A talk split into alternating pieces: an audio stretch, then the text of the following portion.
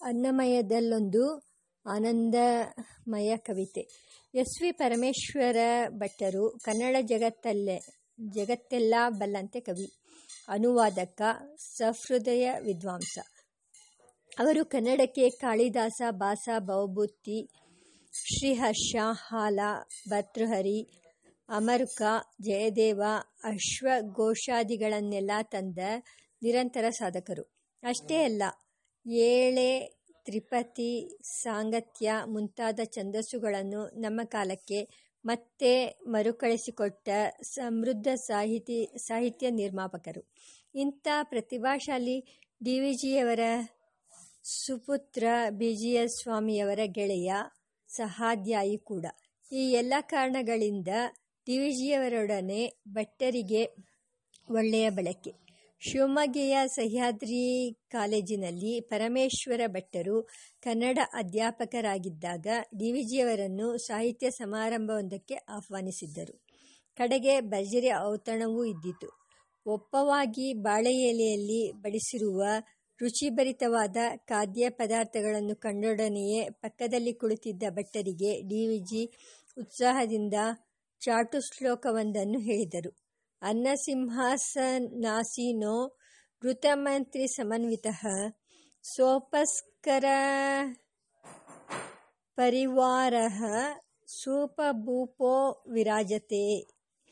ಅನ್ನಸಿಂಹಾಸನದ ಮೇಲೆ ಕುಳಿತು ತುಪ್ಪವೆಂಬುವ ಮಂತ್ರಿಯೊಡನಿರಲ್ಕೆ ವಿವಿಧ ಸಂಭಾರಗಳ ಪರಿಜನರೊಡಂ ತೊವ್ವೆಯೆಂಬುವ ನೃಪಂ ಮೆರೆವನಲ್ತೆ. ಆ ಬಳಿಕ ರಸವತ್ತಾದ ಊಟಕ್ಕೆ ಮತ್ತು ರೋಚಕವಾದ ಹಾಸ್ಯ ಚಮತ್ಕಾರಗಳ ನಂಜಿಕೆಯೂ ಸೇರಿ ಔತಣ ಅದ್ಭುತವಾಯಿತು. ಡಿ ವಿ ಜಿ ಸವ್ಯಸಾಚಿ ಬಾಯೊಳಕ್ಕೆ ರಸಗವಳವನ್ನು ಹೋಗಿಸುತ್ತಲೇ ನಿರ್ವಿರಾಮವಾಗಿ ವಿನೋದ ವಾರ್ತೆಗಳಲ್ಲಿ ತೊಡಗಬಲ್ಲವರು.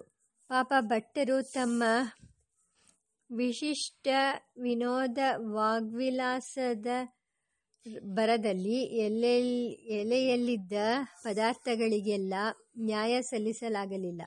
ಇದನ್ನು ಕಂಡ ಡಿ ವಿ ಜಿ, ಏನು ಭಟ್ಟರೆ, ನೀವು ನಿಮ್ಮ ಹೆಸರಿಗೆ ತಕ್ಕಂತಿಲ್ಲ. ನನ್ನ ಎಲೆ ನೋಡಿ ಎಂದು ಚೊಕ್ಕಟವಾಗಿ ತೊಳೆದಂತಿದ್ದ ತಮ್ಮ ಎಲೆಯತ್ತ ಕೈಚಾಚಿದರು. ಮಾತ್ರವಲ್ಲ, ಮತ್ತೂ ಒಂದು ಚಾಟು ಶ್ಲೋಕವನ್ನು ಪ್ರಸ್ತಾವಿಸಿದರು. ಅಗಸ್ತ್ಯತುಲ್ಯ ಋತವಾರ್ಧಿ ಶೋಷಣೆ ದಂಬೋಲಿತುಲ್ಯ ವಟಕಾದ್ರಿಭೇದನೆ ಶಾಖಾವಿಲಾಕಾನನಾದಾವಕೀಲ ಭಟ್ಟಾವಯಂ ಕುತ್ರ ಭಟಾಹ ಪುರಸ್ತಾತ್. ತುಪ್ಪದ ಶರದಿಯ ಬತ್ತಿಸುವಂತ ಅಗಸ್ತ್ಯರು ಒಡೆಗಳ ಗಿರಿಗಳ ಮುರಿಯುವ ವಜ್ರಾಯುಧರು ಕಾಯಿ ಪಲ್ಲೆ ಕಾಡುಗಳಿಗೆ ಕಾಳ್ಗಿಚ್ಚೆನಿಸುವ ಭಟ್ಟರು. ನಾಮ್ ಭಟರಿನ್ ನಾರೆಯೆಮ್ಮೆಯೇ ಮುಂದೆ.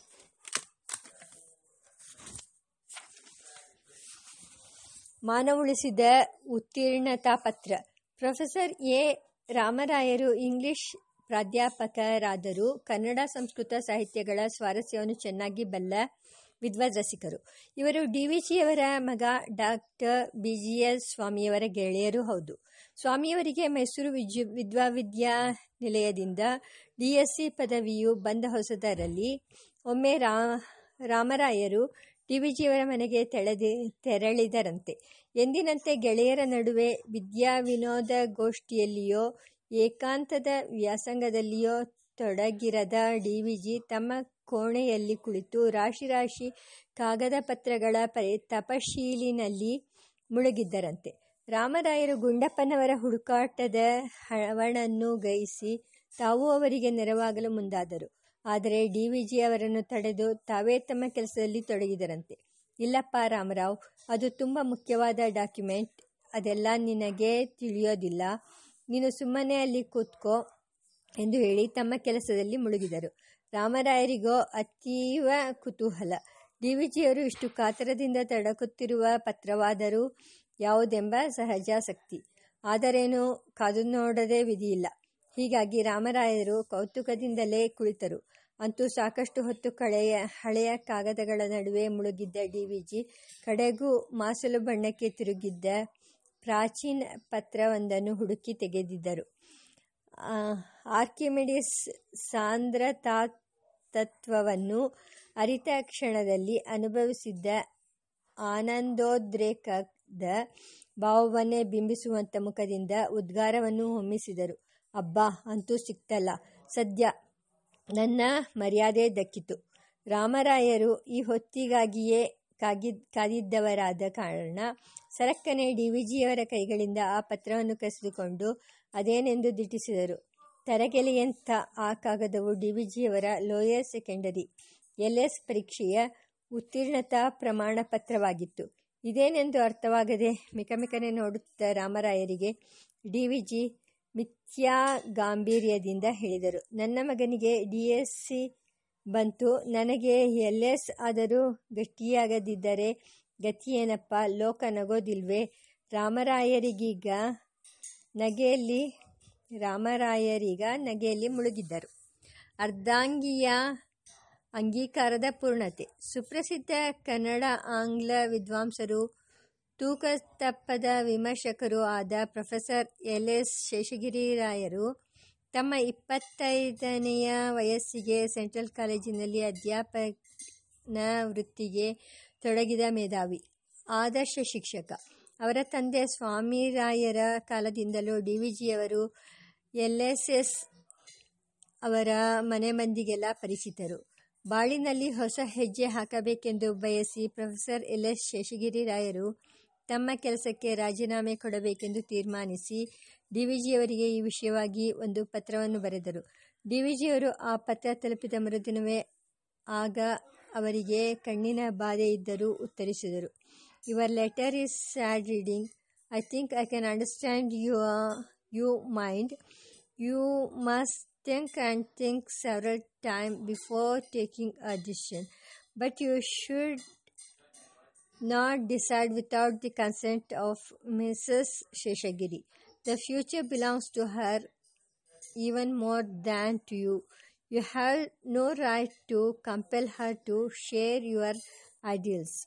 You should not take any risks to which she is not a party, a cheerfully consenting party ತಮ್ಮ ಆದರ್ಶಗಳನ್ನಷ್ಟೇ ಉನ್ನತಯುಕ್ತ ಮತ್ತು ಅತ್ಯವಶ್ಯಕವಾಗಿರಲಿ.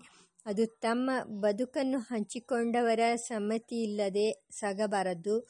ಜೀವನ ಸಂಗಾತಿಗಳಿಗಾಗಲಿ, ಇನ್ನಿತರ ಬಾಧ್ಯತೆಗಳಿಗಾಗಲಿ ಅವು ಯಾತನೆಯಾಗಬಾರದೆಂಬುದು ಡಿ ವಿ ಜಿಯವರ ನಿಲುವು. ಹರಕೆಯ ಪಕುರಿ. ಗೋಖಲೆ ಸಂಸ್ಥೆಯಲ್ಲಿ ಪ್ರತಿವಾರ ನಡೆಯುತ್ತಿದ್ದ ಅಧ್ಯಯನ ಗೋಷ್ಠಿಯ ಕಾಯಂ ಸದಸ್ಯರಲ್ಲೊಬ್ಬರು ಶ್ರೀ ಜಿ. ಎನ್. ಜೋಶಿ ಎಂಬ ಹಿರಿಯರು. ಇವರು ಸಾಹಿತ್ಯ ಸಂಸ್ಕೃತಿಗಳ ಬಗೆಯನ್ನು ಚೆನ್ನಾಗಿ ಬಲ್ಲ ಸಹೃದಯರು. ಡಿ. ವಿ. ಜಿಯವರಲ್ಲಿ ತುಂಬ ಭಕ್ತಿ ಗೌರವಗಳನ್ನು ತಳೆದವರು.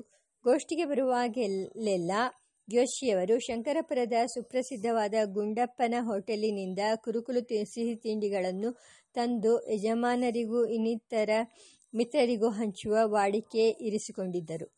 ಅದೊಂದು ಸಂಜೆ ತುಪ್ಪ ಹೊಸರುತ್ತಿದ್ದ ಬಿಸಿ ಬಿಸಿ ಬಾದಾಮಿ ಹಲ್ವಾ ಸರಬರಾಜಾಗಿತ್ತು. ಅದರ ಸವಿಗೆ ಮಾರು ಹೋದ ಜಿ, ಡಿ ವಿ ಜಿ ಜೋಶಿಯವರನ್ನು ಹೃದಯ ತುಂಬಿ ಹೀಗೆ ಹರಸಿದರು. ಜೋಶಿಯವರೇ ಇಂಥ ರಸನಾನಂದವನ್ನುಂಟು ಮಾಡಿದ ನಿಮ್ಮನ್ನು ಹರ್ಷದಿಂದ ಹರಸಬೇಕು ಅಂತ ಅನ್ನಿಸ್ತಿದೆ. ನಿಮಗೆ ಸುಪುತ್ರೋತ್ಸವವಾಗಲಿ, ಆ ಮಗನು ಮುಂದೆ ಈ ರೀತಿಯ ಸತ್ಕಾರ್ಯಗಳನ್ನು ಮಾಡಲಿ. ಡಿ ವಿ ಜಿಯವರ ಗಂಭೀರಾಶೀರ್ವಾದದ ಹಿಂದಿನ ವಿನೋದದ ವರಸೆಗಳನ್ನರಿಯದ ಸಾಧುಜೀವಿ ಜೋಶಿಯವರು ಒಡನೆಯೇ, ಶಾಂತಂ ಪಾಪಂ, ಇದೆಂಥ ಹರಕೆ ಸ್ವಾಮಿ, ನಮ್ಮ ಮನೆಯಾಕೆಯಂತೂ ಋಷಿ ಪಂಚಮಿ ವ್ರತ ಮುಗಿಸಿದ್ದಾಳೆ ಎಂದರು. ಕೂಡಲೇ ಗುಂಡಪ್ಪನವರಿಂದ ಚುರುಕಿನ ಉತ್ತರ ಬಂತು. ಯಾಕೆ ಚಿಂತೆ? ಕ್ಷೇತ್ರಾಂತರದಲ್ಲಿ ಆಗಬಹುದಲ್ಲ? ಇಡೀ ಗೋಷ್ಠಿಯೇ ನಗೆಯಲಿಯನ್ನೆಬ್ಬಿಸಿ ಉಕ್ಕೇರಿತು. ಇದೇ ರೀತಿ ವಿ ಸಿ ಅವರನ್ನು ಗುಂಡಪ್ಪನವರೊಮ್ಮೆ ಛೇಡಿಸಿದ್ದರು. ಶುಚಿರುಚಿಗಳ ಸಾಹಿತ್ಯ ಸಂಸ್ಕೃತಿ ಜೀವನಕ್ಕೆ ನಿದರ್ಶನದಂತಿದ್ದ ಸಹೃದಯ ಶಿರೋಮಣಿ ವಿ ಸಿ ಅದೊಮ್ಮೆ ಗುಂಡಪ್ಪನವರನ್ನು ಕಾಣಲು ಬಂದರು. ಏನು ಸೀತಾರಾಮಪ್ಪ, ತುಂಬ ಕಳೆಕಳೆಯಾಗಿದ್ದೀರಿ ಡಿ ವಿ ಜಿ ಕುಶಲವನ್ನು ವಿಚಾರಿಸಿದರು. ಹೌದು, ತಮಗೆ ತಿಳಿದಿದೆಯಲ್ಲ, ಕಳೆದ ವಾರ ನನ್ನ ಕೊನೆಯ ಮಗಳಿಗೆ ಮದುವೆಯಾಯಿತು. ಇನ್ನು ನನ್ನೆಲ್ಲ ಕೌಟುಂಬಿಕ ಬಾಧ್ಯತೆಗಳು ತೀರಿದವು. ವಿ ಸಿ ದೆಂಬದಿಯ ನಿಟ್ಟುಸಿರಿನೊಡನೆ ಉದ್ಗರಿಸಿದಾಗ ಗುಂಡಪ್ಪನವರಿಂದ ಸಡಗರದ ಕಿಡಿ ಹೀಗೆ ಹಾರಿತು. ಕಡೆಯ ಮಗಳು ಅಂತ ಯಾಕೆ ಹೇಳ್ತೀರಿ? ಬರೀ ಮಗಳು ಅಂತ ಅನ್ನಿ. ಕಾಲಗರ್ಭದಲ್ಲಿ ಏನೇನು ಅಡಗಿದೆಯೋ. ಪಾಪ ಸೀತಾರಾಮಯ್ಯನವರು ನಗದೆ ಏನು ಮಾಡಿಯಾರು? ಈ ಸಂದರ್ಭದಲ್ಲಿ ಗುಂಡಪ್ಪನವರ ಅರ್ಥಗರ್ಭಿತವಾದ ಶಿಷ್ಟ ಭಾಷೆಯ ಧ್ವನಿ ವಿಶೇಷಗಳು, ಸಂಸ್ಕೃತಿ ಸೂಕ್ಷ್ಮಗಳು, ಹಾಸ್ಯವನ್ನು ಘೋಷಿಸಿದ ಪರಿ ಗಮನಾರ್ಹ ladies wrist watch versus big Ben ಗಡಿಯಾರ. ವ್ಯಾಕರಣ, ಅಲಂಕಾರ, ವೇದಾಂತ ಶಾಸ್ತ್ರಗಳಲ್ಲಿ ವಿದ್ವಾಂಸರು ಸಂಸ್ಕೃತ ಕನ್ನಡ ಭಾಷೆಗಳಲ್ಲಿ ಪಂಡಿತರು ಆದ ಸುಪ್ರಸಿದ್ಧ ವಿದ್ವಲ್ಲೇಖಕ, ಚಿಂತಕ ಶ್ರೀ ರಂಗನಾಥ ಶರ್ಮರೊಮ್ಮೆ ಡಿ ವಿ ಜಿಯವರ ಮನೆಗೆ ತೆರಳಿದ್ದರು. ಶರ್ಮನಳ್ಳಿ ಡಿ ವಿ ಜಿಯವರಿಗೆ ತುಂಬ ಅಭಿಮಾನ, ಆದರ, ವಾತ್ಸಲ್ಯ. ಇವರಿಗಂತೂ ಗುಂಡಪ್ಪನವರ ಬಗೆಗೆ ನಿರತಿಶಯ, ಗೌರವ ಭಕ್ತಿ. ಆಗ ಸಂಜೆ ಸುಮಾರು ಐದರ ಹೊತ್ತು. ದಿವಿಜಿಯವರ ತಮ್ಮಂದಿರ ಪತ್ನಿ ಶಾರದಮ್ಮನವರು ಬಿಸಿ ಬಿಸಿಯಾಗಿ ಹೀರೆಕಾಯಿ ಬೋಂಡ ಮಾಡಿ ತಟ್ಟೆ ತುಂಬ ತಂದು ಕೊಟ್ಟಿದ್ದರು. ಅದರ ಬಣ್ಣ, ಗರುಗು, ಸವಿ, ಸೊಗಸುಗಳನ್ನು ಅನುಭವಿಸುತ್ತಾ ತನ್ಮಯರಾಗಿದ್ದ ಡಿ ವಿ ಜಿ ಶರ್ಮರನ್ನು ಕಂಡೊಡನೆಯೇ ಸ್ವಾಗತಿಸಿ, ಅವರಿಗೂ ಮತ್ತೊಂದು ತಟ್ಟೆ ಹಬೆಯಾಡುವ ಬೋಂಡಗಳನ್ನು ತರಿಸಿದರು. ಮಿತಾಹಾರಿಗಳಾದ ರಂಗನಾಥ ಶರ್ಮರು ಕೇವಲ ಒಂದೇ ಬೋಂಡವನ್ನು ಸ್ವೀಕರಿಸಿ ಆ ತಟ್ಟೆಯನ್ನು ಬದಿಗೆ ಸರಿಸಿದರು. ಆಗ ಡಿ ವಿಜಿಯವರು ಅದನ್ನು ತಮ್ಮ ಪಾಳಿಗೆ ಬಳಸಿಕೊಳ್ಳುತ್ತಾ ಬೋಂಡದ ಸವಿನಾಲಗೆಯಲ್ಲಿಯೇ ನುಡಿದರಂತೆ. ಪಂಡಿತರೇ, ನಿಮ್ಮ ಹೊಟ್ಟೆ ಲೇಡೀಸ್ ರಿಸ್ಟ್ ವಾಚ್. ಏನೂ ಪ್ರಯೋಜನವಿಲ್ಲ. ಅದೇ ನನ್ನ ಹೊಟ್ಟೆ ನೋಡಿ. ಬಿಗ್ ಬೆನ್ ಗಡಿಯಾರ. ದಿಗ್ತಂತಿಗಳ ವಿನೋದ ಪಂದ್ಯ. ವಿದ್ವಾನ್ ಎನ್. ರಂಗನಾಥ ಶರ್ಮರು ಯಾವುದೇ ಆಹ್ವಾನವಿಲ್ಲದೆ ಹೋಗುತ್ತಿದ್ದ ಮನೆಗಳೆಂದರೆ ಎರಡೇ, ಒಂದು ಡಿ ವಿ ಜಿ ಮತ್ತೊಂದು ವಿ ಸಿಯವರ ಗೃಹಗಳು. ಅದೊಮ್ಮೆ ಹಲೋ ನೋವಿನಿಂದ ಒದ್ದಾಡುತ್ತಿದ್ದ ಶರ್ಮರು ವೈದ್ಯರ ಬಳಿಗೆ ಹೋಗುತ್ತಾ ಹಾದಿಯಲ್ಲಿಯೇ ಇದ್ದ ಗುಂಡಪ್ಪನವರ ಮನೆಗೂ ಹೊಕ್ಕು ಅವರ ಯೋಗಕ್ಷೇಮ ವಿಚಾರಿಸಿಕೊಂಡು ತೆರಳುವ ಹವಣಿಯಲ್ಲಿದ್ದರು ಶರ್ಮರ ದಂತಬಾಧೆಯ ಅವಸ್ಥೆಯನ್ನು ಅದರ ಪರಿಹಾರಕ್ಕೆಂದು ಇದೀಗ ವೈದ್ಯರಲ್ಲಿ ತೆರಳಿರುವ ಅವರ ಬಗೆಯನ್ನು ಅರಿತ ಡಿ ವಿ ಜಿ ಶರ್ಮರ ನೋವಿಗೆ ತಮ್ಮ ಲಘುಹಾಸ್ಯದ ವೇದಕ ಶಾಮಕ ಪೇನ್ ಕಿಲ್ಲರ್ವನ್ನು ನೀಡಲು ಮುಂದಾದರು. ಒಡನೆಯ ಅಶು, ಆಶುವಾಗಿ ಅವರ ಬಾಯಿಯಿಂದ ಶ್ಲೋಕವೊಂದರ ಪಂಕ್ತಿಗಳೆರಡು ಹೊಮ್ಮಿದವು. ಏಕದಂತಸ್ಯವೋ ಕುರಿಯಾದದ್ಯ ವೈ ದಂತಮಂಗಲಂ. ಇದು ನಿಮಗೇಕದಂತನು ದಂತ ಮಂಗಳದ ಮಂಗಳವ ನೆಸುಗುತ್ತಿರಲಿ ಶರ್ಮಾರಾದರೂ ಡಿವಿಜಿಯವರ ಗರಡಿಯಲ್ಲಿಯೇ ಪಳಗಿದವರು. ಒಡನೆಯೇ ನೋವಿನಿಂದ ನರಳುತ್ತಿದ್ದ ದಂತ ಪಕ್ತಿ, ಪಂಕ್ತಿಗಳು ಬೆಳಗುವಂತೆ ನಕ್ಕು ಮರುಮಾತನಾಡದೆ ಹೊರಟರಾದರು. ಮರುದಿನ ದಂತವೈದ್ಯರ ಕರಕೌಶಲದ ಬಳಿಕ ಗುಂಡಪ್ಪನವರಲ್ಲಿಗೆ ಹೋಗಿ ನಿನ್ನೆ ಅವರ ಶ್ಲೋಕಾರ್ಧಕ್ಕೆ ತಮ್ಮದಾದ ಇನ್ನರ್ಧವನ್ನು ಸೇರಿಸಿ ಪದ್ಯವನ್ನು ಸಂಪೂರ್ಣ ಮಾಡಿದರು. ಅಸೂಯಯೈವ ಪೂರ್ವೇದ್ಯುರ್ದಂತದ್ವಯಮಪಾಹರತ್ ಮತ್ಸರದಿದೇನೋ ಗಣಪನು ನಿನ್ನೆ ಹಲ್ಲೆರಡನೆತ್ತಿಸಿದನು ಶರ್ಮರ ಈ ತೆರನಾದ ಅದ್ಭುತ ಶ್ಲೋಕ ಪುರಾಣಕ್ಕೆ ಹರ್ಷಿಸಿ ಜಿ ತಮ್ಮ ಹಲ್ಲಿಲ್ಲದ ಬಾಯಿಯಲ್ಲಿಯೇ ನಿರ್ಮಲವಾದ ನಗೆಯನ್ನು ಯುಕ್ಕಿಸಿದರು. ಶಿಥಿಲ ಶಿಖರಿಣಿಯ ಅಶಿಥಿಲ ರಸ. ವಸ್ತುತಃ ಪ್ರಗಲ್ಭವಾದ ಪ್ರತಿಭಾಂತ ದೃಷ್ಟಿಯುಳ್ಳ ಪಂಡಿತರಾದರೂ ಡಿ ವಿ ಜಿಯವರಿಗೆ ತಮ್ಮ ವ್ಯಾಸಂಗ ಗಟ್ಟಿಯಾದುದಲ್ಲವೆಂದು ವಿನಯಾನುಸಂಧಾನ. ಒಮ್ಮೆ ಸುಪ್ರಸಿದ್ಧ ವಿದ್ವಾಂಸ ಶ್ರೀ ಎನ್. ರಂಗನಾಥ ಶರ್ಮರೊಡನೆ ಮಾತನಾಡುತ್ತಾ ಕೇಳಿದರು. ಪಂಡಿತರೇ, ನಿಮಗೆ ವೈಯಾಕರಣ ಗರಣಿ ಕೃಷ್ಣಾಚಾರ್ಯರ ಗರಣಿ ಕೃಷ್ಣಾಚಾರ್ಯರು ತಿಳಿದಿದ್ದರೋ? ಶರ್ಮರೆಂದರು, ಇಲ್ಲ. ಆದರೆ ಅವರ ಪುತ್ರ ತಿಮ್ಮಣ್ಣಾಚಾರ್ಯರು ನನ್ನ ಗುರುಗಳು. ಡಿ ವಿ ಜಿ ಮರುನುಡಿದರು. ನಾನು ವ್ಯಾಕರಣ ಕಲಿಯಲು ಕೃಷ್ಣಾಚಾರ್ಯರನ್ನು ಆಶ್ರಯಿಸಿದೆ. ಮಹನೀಯರಾದ ಅವರಿಂದ ನನಗೆ ಶಬ್ದಶಾಸ್ತ್ರದ ಆಚಾರ್ಯತ್ವ ಬರಲಿಲ್ಲ. ಸೂಪಶಾಸ್ತ್ರದ ಆಚಾರ್ಯತ್ವ ಬಂದಿತ್ತು. ಅಂತ ಸಜ್ಜನ ಮಾಧ್ವರ ಅಡುಗೆಯ ರುಚಿ ನಾಲಗೆಗೆ ಉರಿತೆ ಹೊರತು ಅಮರವಾಣಿ ಬರಲಿಲ್ಲ. ಹೀಗೆಂದು ಶಿಥಿಲ ಶಿಖರಿಣಿ ವೃತ್ತದ ಒಂದು ವಿನೋದ ಪದ್ಯವನ್ನು ಹೇಳಿದರು. ನ ವೇದಾಂತೆ ಗಾಢ ನ ಚ ಪರಿಚಿತಂ ಶಬ್ದಶಾಸ್ತ್ರಂ. ನವಾತರ್ಕೆ ವೇದೆ ನ ಚ ಸರಸತಾ ಕಾವ್ಯನಿವಹೆ ವಯಂ ಶ್ರೀಮದ್ವ್ಯಾಂಗ್ಲಿ ಹುಳಿಪಳತ್ಯ ಕೋಸುಂಬ್ರಿ ತೋವಿ ಹಯಗ್ರೀವಾಂಬೋಡಿ ಕರಿಗಡ ಬುಧದ್ಯನ್ನರಸಿಕಾಹ ನಾವು ವೇದಾಂತದಲ್ಲಿ ನುರಿತವರಲ್ಲ, ವ್ಯಾಕರಣವನ್ನು ಅರಿತವರಲ್ಲ ತರ್ಕವೇದಗಳಲ್ಲಿ ಪರಿಶ್ರಮವಿಲ್ಲ, ಸಾಹಿತ್ಯದಲ್ಲಿ ಸರಸತೆ ಇಲ್ಲ ಕೇವಲ ಶ್ರೀ ಮದ್ಬೇಳೆ ಹುಳಿ, ಪಳದ್ಯ, ಕೋಸಂಬರಿ, ತೊವ್ವೆ, ಹಯಗ್ರೀವ, ಆಂಬೊಡೆ, ಕರಿಗಡಬು ಮತ್ತು ಮೊಸರನ್ನಗಳಲ್ಲಿ ರಸಿಕರಾದೆದವು, ರಾದೆದವು. ಇವು, ಇದು ಕೇವಲ ಡಿ ವಿಜಿಯವರ ಹಾಸ್ಯ ವೈದಗ್ಧ್ಯದ ಸಂಸ್ಕೃತ ಕನ್ನಡಗಳ ಕಸಿಭಾಷೆಯ ಸೊಗಸಿಗೆ ಸಾಕ್ಷಿಯೇ ಹೊರತು ಅವರು ತಾವೆಂದುಕೊಂಡ ವಿದ್ಯಾಕಿಂಚತನೆಗಲ್ಲ ಕವಿತೆ ಹೇಗಿರಬೇಕು? ಡಿ ವಿ ಜಿಯವರಿಗೆ ಹೊಸ ಬಗೆಯ ಕಾವ್ಯವನ್ನು ಕುರಿತು ಯಾವುದೇ ಬಗೆಯ ಅಸಹನೆ ಇರಲಿಲ್ಲ. ಆದರೆ ಅವರು ಛಂದಸ್ಸು ವ್ಯಾಕರಣ ಅಲಂಕಾರಾದಿಗಳ ಶಿಸ್ತಿನೊಳಗೆ ಬರೆದ ಕಾವ್ಯವು ಇವುಗಳನ್ನೆಲ್ಲ ಧಿಕ್ಕರಿಸಿ ಬರೆದ ಕಾವ್ಯಕ್ಕಿಂತ ಕಳಪಿ ಎಂಬ ನವ್ಯರ ವಿಗ್ರಹ ಭಂಜನ ದೃಷ್ಟಿಯನ್ನು ವಿನೋಜಿಸುತ್ತಿದ್ದರು. ಶುಷ್ಕ ಪಾಂಡಿತ್ಯ ಪ್ರದರ್ಶನಕ್ಕೆ ಎಂದು ಬಲಿಬೀಳದೆ ವೃತ್ಪತ್ತಿಯನ್ನೆಲ್ಲ ರಸಸ್ಫುರಣೆಗಾಗಿ ಮುಡಿಪಿಡಬೇಕೆಂಬುದು ಅವರ ಲಾಗಾಯ್ತಿನ ಇರಾದೆ. ಇಂತಿದ್ದರೂ ಅವರು ಹಳೆಯ ಶೈಲಿ ರಚನೆ ವಾಗ್ವಿಲಾಸಗಳಿಗೆ ಮನಸೋತವರೆಂಬುದು ನವ್ಯರ ಆಕ್ಷೇಪ. ಆದರೆ ಈ ಪುರಾತನ ಕಾವ್ಯ ರೀತಿಯು ಆ ಅಧುನಾತನವೂ ಆದೀತು. ಏಕೆಂದರೆ ಅದು ಸನಾತನವೆಂಬುದು ಡಿ ವಿ ಜಿಯವರ ನಿಲುವು. ಹಾಗೆಂದು ಅವರಿಗೆ ಹಳೆಯ ಶೈಲಿಯ ಬಗೆಗೆ ಅಂಧಶ್ರದ್ಧೆಯೂ ದುರಭಿಮಾನವೂ ಇರಲಿಲ್ಲ. ಒಮ್ಮೆ ರಂಗನಾಥ ಶರ್ಮರೊಡನೆ ಮಾತನಾಡುತ್ತಿದ್ದಾಗ ನವ್ಯಕಾವ್ಯದ ಪ್ರಸ್ತಾವ ಬಂದಿತ್ತು. ಹಲಕೆಲವು ನವ್ಯರನ್ನು ಮೆಚ್ಚಿ ಪ್ರಸ್ತಾವಿಸಿದ ಡಿ ವಿಜಿ ತುಂಬ ಮಂದಿ ಕಳಪೆಯ ಮಾಲನ್ನೇ ಹೊಸೆಯುತ್ತಿರುವುದರ ಬಗೆಗೆ ಬೆಸರಿಸುತ್ತಾ ವ್ಯುತ್ಪತ್ತಿ ದಾರಿದ್ರ್ಯದ ಭಯಾನಕತೆ ಹಾಗೂ ತಿದ್ದಿ ತೀಡಿ ಬರೆಯುವ ಶಿಸ್ತಿಲ್ಲದಿದ್ದಾಗ ಉಂಟಾಗುವ ಅನರ್ಥಗಳನ್ನು ವಿವರಿಸಿದರು.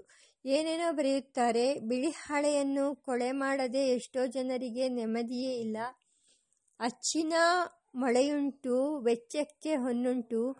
ಇಚ್ಛೆಯನರಿತು ಅರಿಯದ ಜನರಿರೆ, ರೊಚ್ಚು ಹೆಚ್ಚಿಸೋ ನೀ ಮರ್ಮಗ್ನ ಎಂದು ತಮ್ಮದೇ ಶೈಲಿಯಲ್ಲಿ ಉದ್ಗರಿಸಿ, ಕಾವ್ಯವೆಂದರೆ ಇದು ಎಂದು ನೀಲಕಂಠ ದೀಕ್ಷಿತನ, ನೀಲಕಂಠ ವಿಜಯಚಂಪುವಿನ ಶ್ಲೋಕವೊಂದನ್ನು ಅನರ್ಗಳವಾಗಿ ಪಠಿಸಿದರು. ಪಶ್ಯ ಜ್ಞಾನ ಕ್ರಿಯೇಚ್ಛಾ ಮಣಿಮಯ ಮುಕುರಾಬದ್ಧ ಮಧ್ಯಾತ್ಮ ವಿದ್ಯಾ ಭಾಸ್ವದ್ರತ್ನ ಪ್ರದೀಪ ಪ್ರಕರ ಪರಿಫೃತ ದ್ವಾಂತ ಮಂತ ಮಂತಾತ್ ಗಾಢಾ ವಿದ್ಯಾಕತಾ ಪ್ರಬಲ ಶಮದ ಮದ್ವಾರ ಪಾಲಾಭಿಗುಪ್ತಂ ಭಕ್ತಿದ್ವಾರ ಮುರಾರೇ ರಿದಮಿಹ ಶಯನಾಗಾರಮೋಂಕಾರ ರೂಪಂ ಶರ್ಮರಿಗೆ ಡಿ ವಿ ಜಿಯವರ ಕಾವ್ಯ ವೈಷಯಿಕರ ವೈಷಯಿಕವಾದ ಒಲವು ನಿಲುವುಗಳ ಪರಿಚಯದವೇ ಆಗಿದ್ದರು. ಏಕಕಾಲದಲ್ಲಿ ಅವರು ಸರ್ವಜ್ಞನ ಶೈಲಿಯ ಆಶು ತ್ರಿಪದಿಯನ್ನು ನೀಲಕಂಠ ದೀಕ್ಷಿತನ ಪ್ರೌಢ ಪದ್ಯವನ್ನು ಹೇಳಬಲ್ಲ ಸೌಲಭ್ಯ ವೈಶಾರಾಧ್ಯಗಳು ಬೆರಗನ್ನುಂಟು ಮಾಡಿದವು.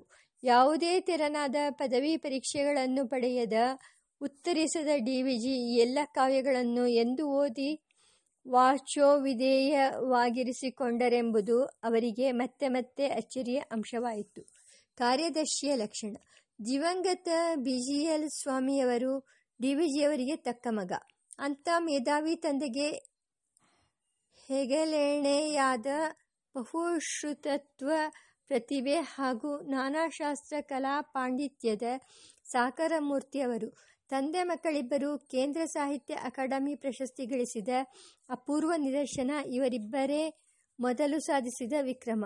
ಪ್ರಪಂಚದ ಶ್ರೇಷ್ಠ ಸಸ್ಯಶಾಸ್ತ್ರಜ್ಞರಲ್ಲಿ ಒಬ್ಬರೆನಿಸಿ ತಮಿಳು ಹಾಗೂ ಮಧ್ಯಕಾಲೀನ ಭಾರತೀಯೇತಿಹಾಸ ಸಂಸ್ಕೃತಿಶಾಸ್ತ್ರಗಳಲ್ಲಿ ಪಥಪ್ರದರ್ಶಕ ಸಂಶೋಧಕರೆನಿಸಿ ಅತಿ ವಿಶಿಷ್ಟ ಪ್ರತಿಭೆಯ ಕನ್ನಡ ಸಾಹಿತಿ ಎನಿಸಿ ಹೆಸರಾದ ಸ್ವಾಮಿ ಬಹುಭಾಷಾ ಕೋವಿದ, ಬಹುವಿದ್ಯಾ ಪರಿಣಿತ. ಇಂಥ ಮಗ ಬೆಂಗಳೂರಿನ ಸೆಂಟ್ರಲ್ ಕಾಲೇಜು ಕರ್ನಾಟಕ ಸಂಘದ ಕಾರ್ಯದರ್ಶಿಯಾಗಿದ್ದರು. ಕನ್ನಡಕ್ಕಾಗಿ ಅನುಪಮ ರೀತಿಯಲ್ಲಿ ದುಡಿದ Bellave, B. M. Shri, Venkannaiah, Krishnashastri, V. C. ಮುಂತಾದ ಧೀಮಂತರ ಗರಡಿಯಲ್ಲಿ ಪಳಗಿದ್ದರು. ಅದೊಮ್ಮೆ ಸಂಘದ ಕಾರ್ಯಕ್ರಮವೊಂದರ ಆಹ್ವಾನ ಪತ್ರಿಕೆಗಳನ್ನು ಕಾರ್ಯದರ್ಶಿ ಸ್ವಾಮಿಯು, ಉಪಾಧ್ಯಕ್ಷ ಕೃಷ್ಣಶಾಸ್ತ್ರಿಗಳು ಹಂಚುವ ಕೆಲಸ ಬಂದಾಗ ತಮ್ಮ ಪಾಲಿನ ಬಾಧ್ಯತೆಯನ್ನು ಮುಗಿಸಿ ಬಿಜಿಎಲ್ ಸ್ವಾಮಿ ಬೇಗನೆ ಮನೆ ಸೇರಿದರು. ಅಲ್ಲಿ ಸಂಘದ ಅಧ್ಯಕ್ಷರಾದ ಬಿ. ಎಂ. ಶ್ರೀ. ಅವರು ಗುಂಡಪ್ಪನವರೊಡನೆ ಯಾವುದೋ ಚರ್ಚೆಯಲ್ಲಿದ್ದರು. ತುಸು ಹೊತ್ತಿಗೆ ಅಲ್ಲಿಗೆ ಬಂದ ಕೃಷ್ಣಶಾಸ್ತ್ರಿಗಳು ಅವರಿಬ್ಬರೂ ಆಹ್ವಾನ ಪತ್ರಿಕೆಗಳನ್ನು ಕೊಟ್ಟಾಗ ಬಿ. ಎಂ. ಶ್ರೀ. ಬೆರಗಿನಿಂದ ಇದು ಕಾರ್ಯದರ್ಶಿಗಳ ಕೆಲಸವಲ್ಲವೇ? ಅವರೆಲ್ಲಿ ಎಂದು ಕೇಳಿದರು. ಆಗ ಡಿ. ವಿ. ಜಿ. ಹತ್ತಿರದಲ್ಲಿಯೇ ಸುಳಿದಾಡುತ್ತಿದ್ದ ತಮ್ಮ ಮಗ ಸ್ವಾಮಿಯತ್ತ ಕೈಚಾಚಿ ಇದೋ ನೋಡಿ, ಇಲ್ಲಿಯೇ ಇದ್ದಾರಲ್ಲ ಕಾರ್ಯದರ್ಶಿ, ಅನ್ವರ್ಥವಾಗಿದ್ದಾರೆ ಕಾರ್ಯ ಮಾಡುವವರನ್ನು ದರ್ಶಿಸುತ್ತಾ ಎಂದು ವಿಡಂಬನೆ ಮಾಡಿದರು. ಡಿ. ವಿ. ಜಿಯವರ ನಿತ್ಯ ಜಾಗೃತ ವಿನೋದ ಪ್ರಜ್ಞೆಯು ಎಂಥ ಶಬ್ದಕ್ಕೂ ಹಾಸ್ಯದ ಹೂರಣವುಳ್ಳ ನಿರುಕ್ತಿ ನಿರ್ವಚನಗಳನ್ನು ಕಲ್ಪಿಸಬಲ್ಲ ವೈದುಷ್ಯದಿಂದ ಪುಷ್ಟವಾಗಿತ್ತು. ಮಗನಿಗೆ ಮಾರ್ಗ, ಮಾರ್ಗದರ್ಶನ ಬಿಜಿಯ. ಸ್ವಾಮಿಯವರು ಸಸ್ಯಶಾಸ್ತ್ರದಲ್ಲಿ ಆನರ್ಸ್ ಪದವಿಯನ್ನು ಪಡೆದ ಬಳಿಕ ಡಿ. ವಿ. ಜಿ. ಪ್ರಶ್ನಿಸಿದರು. ಮುಂದೆ ಏನು ಮಾಡಬೇಕು ಅಂತ ಇದ್ದೀಯಾ? ಎಲ್ಲಾದರೂ ಅಧ್ಯಾಪನಕ್ಕೆ ಅವಕಾಶ ಸಿಕ್ಕಿದರೆ ಅದನ್ನು ನಡೆಸುತ್ತಾ ಜೊತೆಗೆ ಸಂಶೋಧನೆ ಎಂದು ಸ್ವಾಮಿ ಉತ್ತರಿಸುವಷ್ಟರಲ್ಲಿ ಗುಂಡಪ್ಪನವರು ಗರ್ಜಿಸಿದರು.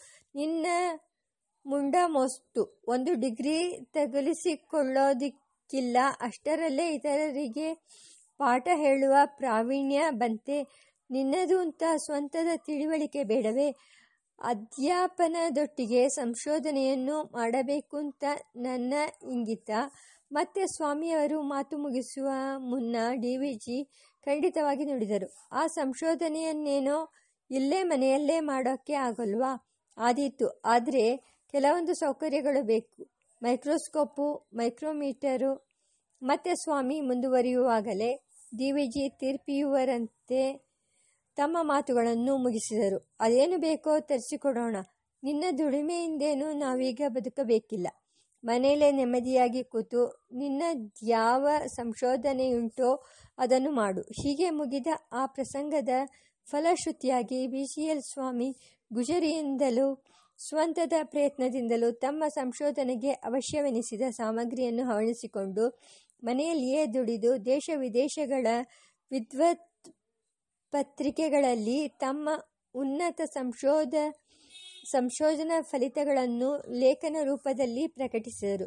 ಕೆಲವೇ ವರ್ಷಗಳಲ್ಲಿ ಈ ಅಧ್ಯಯನವು ಮೈಸೂರು ವಿಶ್ವವಿದ್ಯಾಲಯದ ಡಾಕ್ಟರೇಟ್, ಡಿ. ಎಸ್. ಸಿ. ಗೌರವವನ್ನು ಗಳಿಸಿದ್ದಲ್ಲದೆ ಜಗತ್ತಿನ ಅತ್ಯಂತ ಪ್ರತಿಷ್ಠಿತ ವಿದ್ಯಾಕೇಂದ್ರವಾದ ಹಾರ್ವರ್ಡಿಗೂ ಆಹ್ವಾನದ ಮೇರೆಗೆ ಹೋಗಿ ಅಲ್ಲಿ ಕೂಡ ಅನನ್ಯ ಸಾಧನೆ ಮಾಡಿ ಮನ್ನಣೆ ಗಳಿಸುವಂತಾಯಿತು.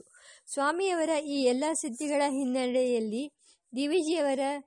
ಜಿಯವರ ತತ್ವ ಹಾಗೂ ಆತ್ಮಾಶ್ರಿತವಾದ ದುಡಿಮೆಗಳೇ ಸ್ಫೂರ್ತಿಯಾಗಿವೆ ಎಂಬುದು ನಿಸ್ಸಂಶಯ. ಹೀಗೆ ಯಾವುದೇ ಉದ್ಯೋಗಕ್ಕೆ ಮುನ್ನ, ಸ್ಥಾನಮಾನ ಸ್ವೀಕಾರಕ್ಕೆ ಮುನ್ನ ತನ್ನದಾದ ಯೋಗ್ಯತಾ ಗೌರವವನ್ನು ಸಂಪಾದಿಸಿಕೊಂಡಿರಬೇಕೆಂಬ ಗುಂಡಪ್ಪನವರ ನಿಲುವು ಯಾರಿಗೂ ಎಂದಿಗೂ ಉಪಾದೇಯ. ಉತ್ತಮ ಸಂಶೋಧನೆಗೆ ಬಾಹ್ಯ ಪರಿಕರಗಳಿಗಿಂತ ಸಂಶೋಧಕನ ಆತ್ಮಸತ್ವವೇ ಮುಖ್ಯವೆಂಬ ಸತ್ಯ ಕೂಡ ಈ ಪ್ರಕರಣದಿಂದ ಧ್ವನಿಸುತ್ತದೆ. ತಂದೆಗೆ ತಕ್ಕ ಮಗ. ಬಹುಭಾಷಾ ವಿದರು ಬಹುಶಾಸ್ತ್ರ ಕೋವಿದರು ಬಹು ಕಲಾವೇತ್ತರೂ ಆದ ಬಿ ಜಿ ಎಸ್ ಸ್ವಾಮಿಯವರು ಕನ್ನಡ, ತಮಿಳು, ಇಂಗ್ಲಿಷ್ ಭಾಷೆಗಳಲ್ಲಿ ತಮ್ಮ ಸಾಹಿತ್ಯ, ಸಾಹಿತ್ಯೇತರ ರಚನೆಗಳನ್ನೆಷ್ಟನ್ನೋ ಮಾಡಿ ಕೀರ್ತಿ ಪಡೆದಿದ್ದಾರೆ. ಆದರೆ ಅವರು ತಮ್ಮ ಸರ್ಜನಶೀಲ ಸಾಹಿತ್ಯ ರಚನೆಯನ್ನು ಕನ್ನಡದಲ್ಲಿ ಆರಂಭಿಸಿದಾಗ ಡಿ ವಿ ಜಿ ಹೇಳುತ್ತಿದ್ದರಂತೆ. ನೀನು ಕನ್ನಡದಲ್ಲಿ ಬರೆಯೋದು ಬೇಡ. ಮನೆಗೊಬ್ಬನಿದ್ದೇನಲ್ಲ ನಾನು ಸಾಕು. ಬಹುಶಃ ಅವರಿಗೆ ತಮ್ಮ ಮಗ ತಮ್ಮ ಅನೇಕ ಹವ್ಯಾಸಗಳಲ್ಲಿ ಗಟ್ಟಿಯಾದುದನ್ನು ಕನ್ನಡದಲ್ಲಿ ಬರೆಯದಿದ್ದರೆ ಅದು ವ್ಯರ್ಥ ಪ್ರಯಾಸವಾದೀತೆಂಬ ಇಂಗಿತವಿರಬೇಕು. ಆದರೆ ಸ್ವಾಮಿಯವರು ಅಮೇರಿಕೆಯಲ್ಲಿ ನಾನು ಪಂಚಕಲಶ ಗೋಪುರ ಕಾಲೇಜು ರಂಗ ಎಂಬಿವೆ ಮುಂತಾದ ಬರೆಹಗಳಿಂದ ಪರಿಣತಿ ಗಳಿಸಿ ಹಸಿರು ಹೊನ್ನು ಕೃತಿಯಂಥ ಅನನ್ಯ ಗ್ರಂಥವನ್ನು ಕನ್ನಡಕ್ಕೆ ಕೊಡುಗೆಯಾಗಿ ನೀಡಿದಾಗ ಹಸ್ತಪ್ರತಿಯ ಹಂತದಲ್ಲಿಯೇ ಅದನ್ನು ಓದಿದ ಡಿ ವಿ ಜಿ. ಇಂಥ ಕೃತಿಗಳು ಕನ್ನಡಕ್ಕೆ ಅವಶ್ಯಕವೆಂದು ಮೆಚ್ಚಿ ಹರಸಿದ್ದಲ್ಲದೆ, ನಿನಗೆ ಮಕ್ಕಳಿಲ್ಲದಿದ್ದರೇನಂತೆ ನಿನ್ನ ಪುಸ್ತಕಗಳೇ ನಿನ್ನ ಸಂತಾನ ಎಂದು ಬೆನ್ನು ತಟ್ಟಿ ಹುರಿದುಂಬಿಸಿದರು. ಅಂತೆಯೇ ಬಿ ಜಿ ಎಸ್ ಸ್ವಾಮಿ ಸಾಕ್ಷಾತ್ಕಾರದ ಹಾದಿಯಲ್ಲಿ ನಮ್ಮ ಹೊಟ್ಟೆಯಲ್ಲಿ ದಕ್ಷಿಣ ಅಮೆರಿಕ ಕಾಲೇಜು ರಂಗ ದೌರ್ಗಂಧಿಕಾಪಹರಣ ಶಾಸನಗಳಲ್ಲಿ ಗಿಡಮರಗಳು, ಬೆಳದಿಂಗಳಲ್ಲಿ ಅರಳಿದ ಮೊಲ್ಲೆ, ತಮಿಳು ತಲೆಗಳ ನಡುವೆ ಪ್ರಾಧ್ಯಾಪಕನ ಪೀಠದಲ್ಲಿ ಮುಂತಾದ ಮತ್ತೆಷ್ಟೋ ಅನನ್ಯ ಕೃತಿಗಳನ್ನು ಕನ್ನಡಕ್ಕೆ ಹೊಸಗೆಯಾಗಿ ನೀಡಿ ಗ್ರಂಥ ಸಂತಾನವನ್ನು ವರ್ತಿಸಿದರು. ಮರಣೋತ್ತರವಾಗಿಯೂ ಅವರ ಫಲಶ್ರುತಿ ಸಸ್ಯ ಪುರಾಣ ಬೃಹದಾರಣ್ಯಕ ನಡೆದಿಹೆ ಬಾಳವ್ ಕಾವೇರಿ, ಮೈಸೂರು ಡೈರಿ ಮೊದಲಾದ ಕೃತಿಗಳು ಹೊರಹೊಮ್ಮಿ ನಮ್ಮ ನುಡಿಗೆ ಮಿರುಗುವ ತೊಡವಾಗಿ ಕಂಗೊಳಿಸಿವೆ. ಅಂತೂ ಸಂತಾನಂ ದೋಚ್ಯತೆ ಎಂಬ ಶಾಸ್ತ್ರವಾಕ್ಯವು ಡಿ ವಿಜಿಯವರ ನಾಲಿಗೆಯಲ್ಲಿ ನುಡಿದು ಸ್ವಾಮಿಯವರ ಪಾಲಿಗೆ ಸತ್ಯವಾಗಿ ಪರಿಣಮಿಸಿತು. ಕನ್ನಡಿಗರ ನಿತ್ಯದ ತಿಳಿವು ನರಿವುಗಳಿಗೂ ಸ್ಪಂದಿಸಿತು. ಅಕ್ಲಿಷ್ಟ ಕರ್ಮಕ್ಕೆ ಅವಧಾರಣೆ. ಡಿ ವಿ ಮತ್ತು ಬಿಜಿಎಸ್ ಸ್ವಾಮಿಯವರ ನಡುವಣ ಪತ್ರ ವ್ಯವಹಾರದ ಸೊಗಸು ಅನ್ಯಾದೃಶ ದುರ್ದೈವದಿಂದ ಎಲ್ಲ ಪತ್ರಗಳು ದೊರೆತಿಲ್ಲ. ಇಂತಾದರೂ ಡಾಕ್ಟರ್ ಬಿ ಪಿ ರಾಧಾಕೃಷ್ಣ ಅವರು ದಿವಂಗತ ವೆಂಕಟರಮಣನ್ ಅವರ ನೆರವಿನಿಂದ ಅಪೂರ್ವವಾದ ಈ ತಂದೆ ಮಕ್ಕಳ ಪತ್ರ ಸಂವಾದವನ್ನು ನಮ್ಮ ಪಾಲಿಗೆ ಉಳಿಸಿಕೊಟ್ಟಿದ್ದಾರೆ. ಇಲ್ಲಿ ಡಿ ವಿ ಜಿಯವರ ವಿವೇಚನೆ, ಸ್ನಿಗ್ಧತೆ ಮುಕ್ತತೆಗಳೆಲ್ಲ ತುಂಬ ಚೆನ್ನಾಗಿ ಬೆಳಗಿವೆ. ಸ್ವಾಮಿಯವರು ತಮ್ಮ ಹಲವು ಪತ್ರಗಳಲ್ಲಿ ತಮ್ಮ ಬಿಡುವಿಲ್ಲದ ಅಧ್ಯಯನ, ಅಧ್ಯಾಪನ ಸಂಶೋಧನೆಗಳ ಬಗೆಗೂ ಶರಪರಂಪರೆಯ ಶೋಧ ಪ್ರಬಂಧ ಪ್ರಕಟಣೆಗಳ ಬಗೆಗೂ ಬರೆಯುತ್ತಾ, ಈ ಕಾರಣದಿಂದಲೇ ತಮಗೆ ಕ್ಲಪ್ತ ಕಾಲದಲ್ಲಿ ಪತ್ರಿಸಲಾಗುತ್ತಿಲ್ಲವೆಂದು ಹೇಳಿಕೊಂಡಿದ್ದಾರೆ. ಇಂಥ ಹತ್ತಾರು ಸಂದರ್ಭಗಳನ್ನೆಲ್ಲ ಗಮನಿಸಿದ ಡಿ ವಿ ಜಿ ತುಂಬ ಮಾರ್ಮಿಕವಾದ ಉತ್ತರವನ್ನು ಬರೆದರು. We know it, and we are glad that you are keeping yourself busy and fully occupied. You know, I share the philosophy that work is worship. I am sure you do not consider me as a lazy man, but my philosophy equally insists that we should not be loud about our being active. I have drawn your attention to the epithet applied by Valmiki to Sri Rama. Aklishta karma, he never made others feel that he was struggling or suffering. He kept his hardship to himself. He communicated joy and never to uh, opposite. We should take care to hide our hardship. This is a point of self discipline. It is of great value to the life of the soul. Indeed, the habit of containing one's sufferings becomes really a strength for the soul. Please do not think that I have not seen your object in saying that you are busy. Your time is all given over to duty, and you have no time to spare for what is urgent. This is quite right. We must avoid unnecessary correspondence, otherwise, we will not get time for worthwhile things.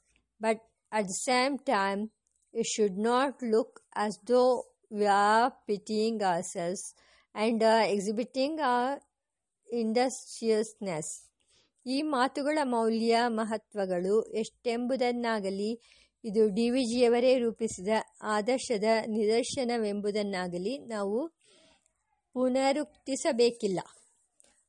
ಆತ್ಮ Y ಪುತ್ರನಾಮಾಸಿ. ದಿವಿಜಿಯವರು ಅಪರಿಗ್ರಹ ವ್ರತಿಗಳು ತಮ್ಮ ಬಡತನವನ್ನು ದಶಕಗಳುದ್ದಕ್ಕೂ ಜತನದಿಂದ ಕಾಯ್ದುಕೊಂಡವರು.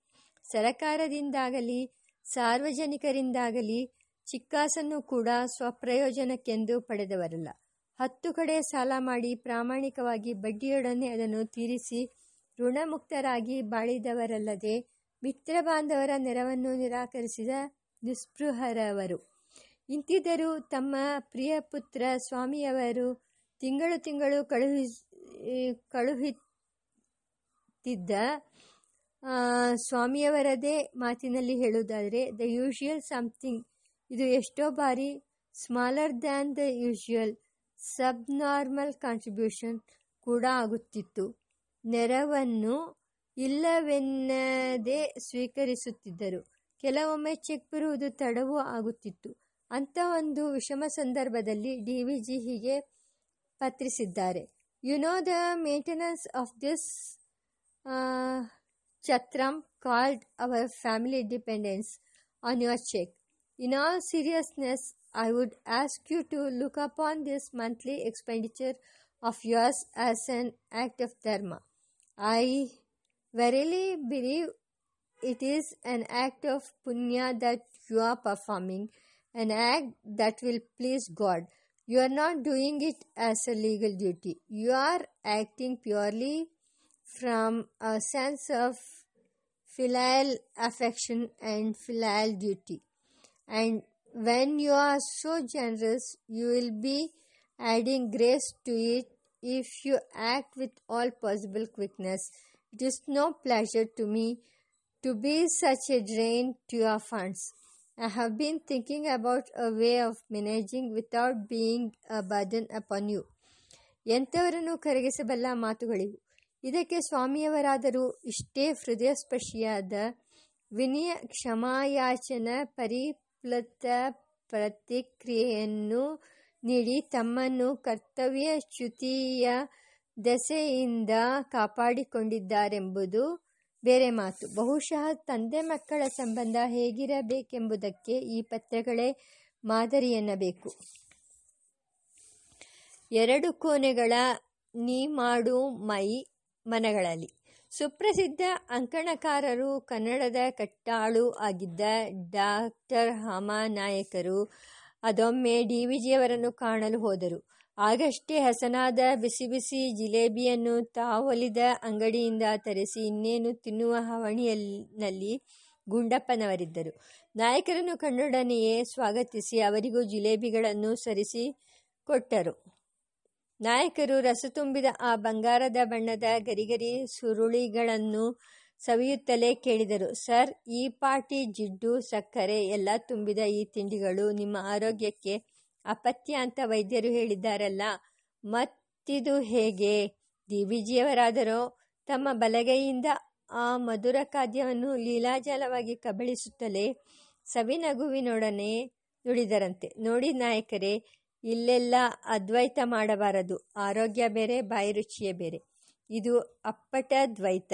ಅನಾರೋಗ್ಯ ಚಿಕಿತ್ಸೆಗಾಗಿ ಕಹಿಯಾದ ಔಷಧ ನೋಯಿಸುವ ಚುಚ್ಚುಮದ್ದು ಮತ್ತು ತೀವ್ರವಾದ ಶಸ್ತ್ರಚಿಕಿತ್ಸೆಗಳ ಕೋಟಾನೇ ಬೇರೆ. ಜಿಲೇಬಿ, ಬೋಂಡ, ಪಕೋಡ, ಹಲ್ವಾಗಳಂಥ ರುಚಿ ರುಚಿಯಾದ ಪರುಟವಣೆಗಳ ಕೋಟಾನೇ ಬೇರೆ. ಎರಡನ್ನೂ ಬೆರೆಸಬಾರದು. ಅದರ ಪಾಡಿಗೆ ಅದು, ಇದರ ಪಾಡಿಗೆ ಇದು. ಒಂದು ಮತ್ತೊದ್ದನ್ನು ಪ್ರಶ್ನಿಸುವಂತಿಲ್ಲ. ನನ್ನ ದೇಹದಲ್ಲಿ ಇವೆರಡಕ್ಕೂ ಬೇರೆ ಬೇರೆ ಚಾನೆಲ್ಗಳೇ ಇವೆ. ಹಾಮಾನಾಯಕರು ಹತಾಶೆಯ ನಗೆ ನಕ್ಕು ಸುಮನಾಗಿರಬೇಕು. ಡಿ ವಿಜಿಯವರು ಈ ವಿನೋದದ ಸಂದರ್ಭದಲ್ಲಿಯೂ ಪರಮಾರ್ಥವನ್ನು ಸೊಗಸಾಗಿ ಧ್ವನಿಸಿದ್ದಾರೆ. ನಮ್ಮ ಜೀವನದಲ್ಲಿಯೂ ನಾವು ಈ ರೀತಿ ಎರಡು ಹಂತಗಳಲ್ಲಿ ವ್ಯವಹರಿಸಬೇಕು. ಒಂದು ವ್ಯಾವಹಾರಿಕ ಮತ್ತೊಂದು ಪಾರಮಾರ್ಥಿಕ. ಇದು ವೇದಾಂತದ ಅನುಷ್ಠಾನ ಪಥ ಕಗ್ಗದಲ್ಲಿ ಅವರೇ ಒಕ್ಕರಿ, ಒಕ್ಕಣಿಸಿರುವರಷ್ಟೇ. ಎರಡು ಕೋಣೆಗಳ ನೀ ಮಾಡು ಮನದಾಲಯದಿ, ಹೊರಗೋಣೆಯಲ್ಲಿ ಲೋಗರಾಟಗಳ ನಾಡು, ವಿರಮಿಸೊಬ್ಬಂಟಿ ನೀನೊಳಮನೆಯ ಶಾಂತಿಯಲ್ಲಿ ವರಯೋಗ ಸೂತ್ರವಿದು ಮಂಕುತಿಮ್ಮ. ರಂಗನಾಥ್ ಲಕ್ಷ್ಮೀದೇವಿಯಾದದ್ದು. ಕನ್ನಡದ ರಂಗಭೂಮಿ, ಬಾನುಲಿ, ಸಂಪರ್ಕ ಮಾಧ್ಯಮ, ವಿನೋದ ಸಾಹಿತ್ಯ ಮುಂತಾದ ಕ್ಷೇತ್ರಗಳಲ್ಲಿ ಹೆಸರು ಮಾಡಿದವರು. ಪ್ರಸಾರ ಕೌಶಲ ಸಮೂಹ ಸಂವಹನಾದಿ ವಿದ್ಯೆಗಳಲ್ಲಿ ಅಂತಾರಾಷ್ಟ್ರೀಯ ಗೌರವವನ್ನು ಪಡೆದವರು ಆಗಿದ್ದ ದಿವಂಗತ ಎಚ್ ಕೆ ರಂಗನಾಥ್ ಅವರು ಹಾಸ್ಯ ಪ್ರಜ್ಞೆಯಲ್ಲಿಯೂ ಪ್ರಾಕ್ಟಿಕಲ್ ಜೋಕಿಂಗ್, ಪ್ರಾಯೋಗಿಕ ವೈನೋದಿಕನಲ್ಲಿಯೂ ಗಟ್ಟಿಗರು. ಇಂಥ ರಸಿಕರು ನಮ್ಮ ತಮ್ಮ ಕಾಲೇಜು ದಿನಗಳ ಬಳಿಕ ಬಹು ವರ್ಷಗಳ ಅನಂತರ ಜಿ ವಿಜಿಯವರನ್ನು ಕಾಣುವ ಸಂದರ್ಭ ಒದಗಿತು. ಮನೆಗೆ ಬಂದಿದ್ದ ರಂಗನಾಥ್ ಅವರನ್ನು ಕಂಡೊಡನೆಯೇ ಡಿ ವಿ ಜಿ ಓಹೋಹೋ, ಬನ್ನಿ ಬನ್ನಿ ಲಕ್ಷ್ಮೀದೇವಮ್ಮ ಎಂದರು. ರಂಗನಾಥ್ ತಬ್ಬಿಬಾಗಿ ಆಚೆ ನೋಡಿದರು. ಎಲ್ಲಿಯೂ ಯಾವ ಸ್ತ್ರೀಯರು ಕಾಣಲಿಲ್ಲ. ಮಗಳು ಹೇಗಿದ್ದಾಳೆ ಮತ್ತೆ ಡಿ ವಿ ಜಿ ನೋಡಿದರು. ಈಗ ಇಬ್ಬರು ಮಕ್ಕಳು, ರಂಗನಾಥ್ ಇನ್ನೂ ಗೊಂದಲದಲ್ಲಿಯೇ ಮರು ನುಡಿದರು. ನಾನು ಹಿಂದೆ ಕಂಡಾಗ ಪಾತು ಒಬ್ಳೆ ಇದ್ಲು. ಪಾತು ಅಲ್ಲ, ಮೊದಲನೇ ಮಗಳ ಹೆಸರು ಅಂಜನ ಎರಡನೇವಳು ನಿರಂಜನ. ರಂಗನಾಥ್ ಇನ್ನಷ್ಟು ವಿಭ್ರಮೆಗೊಳಗಾಗಿ ಸ್ಪಷ್ಟೀಕರಣ ನೀಡಿದರು. ಅವರಿಗೀಗ ಗುಂಡಪ್ಪನವರು ಅರಳುಮರಳಿನ ಅಂಚಿನಲ್ಲಿದ್ದಾರೆಂದು ದೃಢವಾಗುತ್ತಿತ್ತು. ಇದೇನು ಲಕ್ಷ್ಮೀ ದೇವಿ, ಹೀಗಂತೀರಿ? ಮತ್ತೆ ಡಿ ವಿ ಜಿ ಪ್ರಶ್ನಿಸಿದಾಗ ರಂಗನಾಥ್ ಅವರಿಗೆ ಸಂದೇಹವೇ ಉಳಿದಿರಲಿಲ್ಲ. ಸರ್, ನೀವೇನೋ ಭ್ರಮೆಯಲ್ಲಿದ್ದೀರಿ. ಅವರ ಮಾತನ್ನು ಕೂಡಲೇ ಕತ್ತರಿಸಿ ಡಿ ವಿ ಜಿಗೆ ವಿವರಣೆ ನೀಡಿದರು. ಅಲ್ಲ, ಹೀಗೆ ಹದಿನೈದು ವರ್ಷಗಳ ಕೆಳಗೆ ಮೈಸೂರು ಮಹಾರಾಜ ಕಾಲೇಜಿನಲ್ಲಿ ಆಡಿದ ಕೈಲಾಸಮ್ಮವರ ಪಾತು ತವ ತವರ್ಮನೆ ನಾಟಕದಲ್ಲಿ ನೀವು ಲಕ್ಷ್ಮೀದೇವಿ ಪಾತ್ರ ವಹಿಸಿರ್ಲಿಲ್ವೇ? ಒಳ್ಳೆ ಭರ್ಜರಿ ಪಾರ್ಟು ಮಾಡಿದ್ರಿ. ಆಗ ಪಾತು ತಾನೇ ನಿಮ್ಮ ಮಗಳು. ಶ್ರೀಮದ್ ಗಾಂಭೀರ್ಯವು ಹುಚ್ಚುನಗೆಯಲ್ಲಿ ಮುಗಿದಿತ್ತು. ರಂಗನಾಥ್ ಡಿ ವಿ ಜಿಯವರ ಈ ಪರಿಯ ಪ್ರಾಕ್ಟಿಕಲ್ ಜೋಕಿಗೆ ದಾಸಾನುದಾಸರಾಗಿದ್ದರು. ಅಂದಿನಿಂದ ಮುಂದೆಯೂ ಅವರು ಡಿ ವಿ ಜಿಯವರ ಪಾಲಿಗೆ ಲಕ್ಷ್ಮೀದೇವಿಯಾಗಿಯೇ ಉಳಿದಿದ್ದರು. ಈ ಪ್ರಸಂಗವು ಏಕಕಾಲಕ್ಕೆ ಗುಂಡಪ್ಪನವರ ನಿಶ್ಚಿತ ಸ್ಮೃತಿ ಶಕ್ತಿ ಮತ್ತು ವಿನೋಜ, ವಿನೋದ ಪ್ರಜ್ಞೆಗಳಿಗೆ ಸಾಕ್ಷಿಯಾಗಿದೆ. ಚಿಕಿತ್ಸಕ ಬುದ್ಧಿ, ಶ್ರದ್ಧಾ, ಸಮೃದ್ಧಿ. ಡಿ ವಿ ಜಿಯವರೆಂದು ಜನಗಳ ಬಗೆಗೆ ತೀರ್ಪಿಯುತ್ತಿರಲಿಲ್ಲ. ವಿಶೇಷತಃ ಜನತೆಯ ವೈಯಕ್ತಿಕವಾದ ದೋಷ ದೌರ್ಬಲ್ಯಗಳನ್ನು ಕುರಿತು ಅವರಿಗೆ ತುಂಬ ಸಹಾನುಭೂತಿ ಇದ್ದಿತು. ಹೀಗಾಗಿಯೇ ಅವರಲ್ಲಿ ಎಲ್ಲರಿಗೂ ತಮ್ಮ ಅಂತರಂಗವನ್ನು ತೆರೆದುಕೊಳ್ಳಲು ಅವಕಾಶವಿದ್ದಿತು.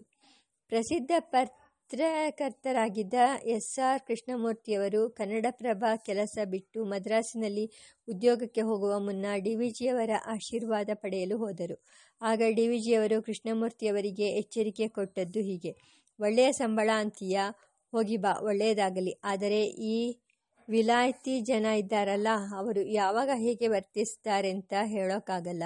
ಆದರೂ ಉತ್ತಮ ಅವಕಾಶ ಅಂತೀಯ, ಹೋಗಿ ಬಾ. ಅಂದ ಹಾಗೆ ಎಲ್ಲರಲ್ಲೂ ಚಟಗಳು ಇರುತ್ತವೆ ನಮ್ಮ ಪೂರ್ವಿಕರು, ಋಷಿಜನರು ಸುರ ಸೋಮಪಾನ ಮಾಡುತ್ತಿದ್ದರು. ಅತಿಯಾಗದ ಹಾಗೆ ಎಚ್ಚರಿಕೆ ವಹಿಸ್ಕೊ. ಡಿ ವಿಜಿಯವರಿಗೆ ಸನಾತನ ಧರ್ಮ ಉಸಿರೇ ಆಗಿತ್ತು. ಆದರೆ ಸಂಪ್ರದಾಯ ಜಡತ್ವವಿರಲಿಲ್ಲ. ಅಷ್ಟೇಕೆ, ಗುರುಬ್ರಹ್ಮ, ಗುರುವಿಷ್ಣು, ಗುರುದೇವೋ ಮಹೇಶ್ವರ ಗುರು ಸಾಕ್ಷಾತ್ ಪರಬ್ರಹ್ಮ ಎಂಬ ಶ್ಲೋಕವನ್ನು ಕೇಳಿದಾಗಲೆಲ್ಲ ಇದೇನು ಹುಚ್ಚು? ಗುರುವೂ ನಮ್ಮಂತೆ ಮನುಷ್ಯ ಆತನಿಗೋ ನಮ್ಮಂತೆ ದೋಷ ದೌರ್ಬಲ್ಯಗಳಿರುತ್ತವೆ. ಹೀಗೆಲ್ಲ ಅಂಧಾರಾಧನೆ ಸಲ್ಲದೆನ್ನುತ್ತಿದ್ದರು. ಆಗಮ ನಿರ್ಮ, ನಿರ್ಗಮಗಳ ಪರಮಾರ್ಥ. ಡಿ ವಿ ಜಿಯವರ ಪ್ರಿಯ ಶಿಷ್ಯರ ಪೈಕಿ ಟಿ ಎನ್ ಪದ್ಮನಾಭನ್ ಕೂಡ ಒಬ್ಬರು. ಅಭಿಜಾತ ಸಾಹಿತ್ಯ ಸಂಗೀತ ರಾಸಿಕ್ಯದಲ್ಲಿ ನುರಿತ ಸಹೃದಯರು. ಅದೊಮ್ಮೆ ಅವರು ಡಿ ವಿ ಜಿಯವರ ಮನೆಗೆ ಹೋಗಿ ಅವರನ್ನು ಕಂಡಾಗ ಅವರೆಗೂ ಮತ್ತಾರೊಡನೆಯೂ ಮಾತನಾಡುತ್ತಿದ್ದ ಡಿ ವಿ ತಕ್ಷಣವೇ ಪ್ರೀತಿ ಬಹುಮಾನಗಳಿಂದ ಎದ್ದು ಬಂದು ಪದ್ಮನಾಭರನ್ನು ಆದರದಿಂದ ಕೈ ಹಿಡಿದು ಕರೆತಂದು ಬಳಿಯಲ್ಲಿ ಕುಳಿಸಿ ಕುಳ್ಳಿರಿಸಿಕೊಂಡರು. ಆ ಬಳಿಕ ಈ ಮೊದಲೇ ಇದ್ದು ಮಾತನಾಡುತ್ತಿದ್ದ ಮಹನೀಯರ ಬೈರಿಗೆ ಮುಂದುವರಿಯಿತು. ಸಾಕಷ್ಟು ದೀರ್ಘವಾಗಿಯೇ ಸಾಗಿದ್ದ ಅರಿವು ಆನಂದಗಳೆರಡರ ಹುರುಳು ಇಲ್ಲದ ಆ ಕೊರೆತವು ಅಂತೂ ಮುಗಿದು ಅದರ ನಿರ್ಮಾತೃಗಳು ಹೊರಡಲು ಕಡೆಗೂ ಸಿದ್ಧರಾದರು. ಆಗ ಡಿ ವಿಜಿಯವರು ಮಿಗಿಲಾದ ಪ್ರೀತಿ, ಬಹುಮಾನ, ಪುರಸ್ಸರವಾಗಿ ಅವರನ್ನು ಬೀಳ್ಕೊಡಲು ಬಾಗಿಲವರೆಗೂ ಬಂದು ಗೌರವದ ವಂದನೆಯನ್ನು ಸಲ್ಲಿಸಿ ಮರಳಿದರು. ಇದೆಲ್ಲವನ್ನು ನೋಡುತ್ತಿದ್ದ ಪದ್ಮನಾಭನ್ ಕೇಳಿದರು, ತಾವಿಂದು ಎರಡು ಅನುಚಿತ ಕಾರ್ಯಗಳನ್ನು ಮಾಡಿದಿರಿ ಡಿ ವಿ ಜಿ ಹುಬ್ಬೇರಿಸಿದರು ಅದು ಹೇಗಯ್ಯ ಮುಲಿಕಿ ಪದ್ಮ? ಏನಿಲ್ಲ, ನಿಮ್ಮ ಶಿಷ್ಯನಾದ ನನ್ನನ್ನು ನೀವಿಷ್ಟು ಗೌರವಾದರಗಳಿಂದ ಬಾಗಿಲವರೆಗೂ ಬಂದು ಒಳಗೆ ಕರೆತಂದದ್ದೊಂದು ದೋಷವಾದರೆ, ನಿಮ್ಮ ಅಮೂಲ್ಯ ಸಮಯವನ್ನು ಕಾಡು ಹರಟೆಯ ಮೂಲಕ ಕೊಂದ ಅಧಿಕ ಪ್ರಸಂಗಿಗಳನ್ನು ಕೂಡ ಇಷ್ಟೇ ಗೌರವಾದರಗಳಿಂದ ಬಾಗಿಲವರೆಗೂ ಬೀಳ್ಕೊಟ್ಟದ್ದು ಮತ್ತೊಂದು ದೋಷ. ಹೌದೋ ಅಲ್ಲವೋ? ಪದ್ಮನಾಭನ್ ವಿವರಿಸಿದರು. ಆಗ ನಗುತ್ತಾ ಡಿ ವಿ ಜಿ ಇಡೀ ಪ್ರಕರಣಕ್ಕೆ ಹೀಗೆ ಉಪಸಂಹಾರ ಮಾಡಿದರು. ಇಲ್ಲವಯ್ಯ, ನಾನು ಸರಿಯಾಗಿಯೇ ಮಾಡಿದ್ದೀನಿ. ಅದು ಶಾಸ್ತ್ರೋಕ್ತವಾದ ವೈದಿಕ ವಿಧಿಯನ್ನೇ ಅನುಸರಿಸಿದ್ದೀನಿ. ಮೊದಲನೆಯದು ಆಗಮಾರ್ಥಂ ತು ದೇವಾನಾಂ, ಎರಡನೆಯದು ಗಮನಾರ್ಥಂ ತು ರಕ್ಷಸಾಂ. ಸರಿತಾನೆ?